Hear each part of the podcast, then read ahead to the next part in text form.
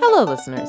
So, I went to a wedding a few weeks ago, and at the reception, they gave me two forks a salad fork and an entree fork. And I've always wondered about that. Why are there multiple forks with multiple different uses? What's up with that? And what's the deal with forks anyway? I mean, knives seem kind of natural, and spoons are like mini bowls, so I sort of get that, but who thought of the fork? Did someone look at a trident and go, hey, we should shrink that so we could stab our food and eat it instead of shoving stuff into our mouths? Hi, I'm Chrissy Talent, and today on All the Small Things, we are going to take a stab at answering some of these questions as we examine the history of the West's favorite utensil, the fork. Compared to knives and spoons, forks are relatively new to the Western dining table. The first forks appeared in ancient Egypt.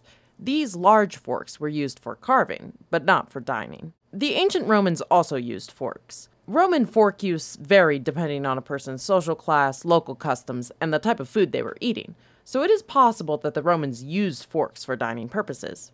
But generally speaking, Romans used forks, again, as carving and serving utensils. These ancient predecessors may have influenced fork design, but the personal table fork was most likely invented in the early Byzantine Empire, where they were in use by the 4th century. In the 8th and 9th century, Persian nobility used a similar utensil called a barjan. By the 10th century, use of the table fork had spread to the Middle East. The West, however, continued to use their hands, knives, and spoons at the table. There are a few competing stories for how the fork was introduced to the West. One of these stories gives Byzantine princess Theophano Sclerena credit for bringing the fork to the West. Princess Theophano was married to German King Otto II in 972 as part of a marriage alliance.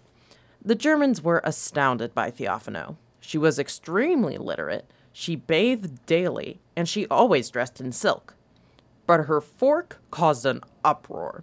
Chronographers mention the astonishment she caused when she, quote, used a double prong to bring food to her mouth, end quote, instead of using her hands like a good German.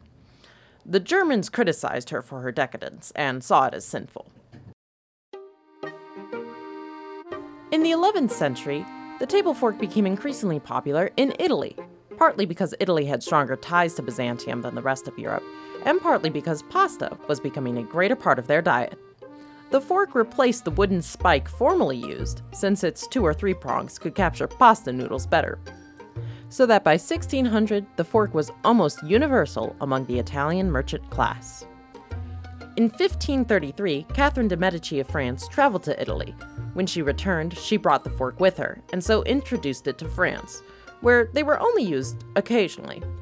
Throughout the 16th century, the fork gained currency in Portugal and Spain as well.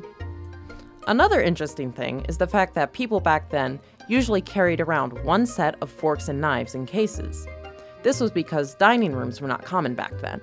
In the 16 and 1700s, dining rooms started becoming more common, and so people began purchasing multiple sets of dining utensils. Northern Europe, however, was far slower in adopting the fork than Southern Europe. The fork was seen as unmanly and overly delicate in England, and it didn't become common there until the early 1700s. The fork didn't become common in America until the Revolutionary War. But by the 1800s, the fork had finally established its right to a seat at the Western dining table. When silver plating techniques emerged in the 19th century, a huge variety of forks was created, oyster forks, lobster forks, berry forks, pickle forks, sardine forks. You get the picture. Fork and utensil production was so excessive that in 1926, Secretary of Commerce Herbert Hoover limited the number of separate pieces in a silverware pack to 55. In the mid to late 20th century, really creative fork designs emerged forks with colorful handles, neon plastic forks in the 80s, postmodern forks in the 90s, and the etiquette around fork use became complex. And so today, you'll find a wide variety of forks in every household and dining setting. So the next time you're enjoying a pasta dinner, remember, the fork in your hand fought for centuries for a place at the table. And I think that's pretty cool. And if nothing else, it's a lot easier to eat spaghetti with a fork than a wooden stake. And that's a reason to be a fork fan in my book. I'm Chrissy Talent, and thank you for listening to All the Small Things on Radio Free Hillsdale 101.7 FM.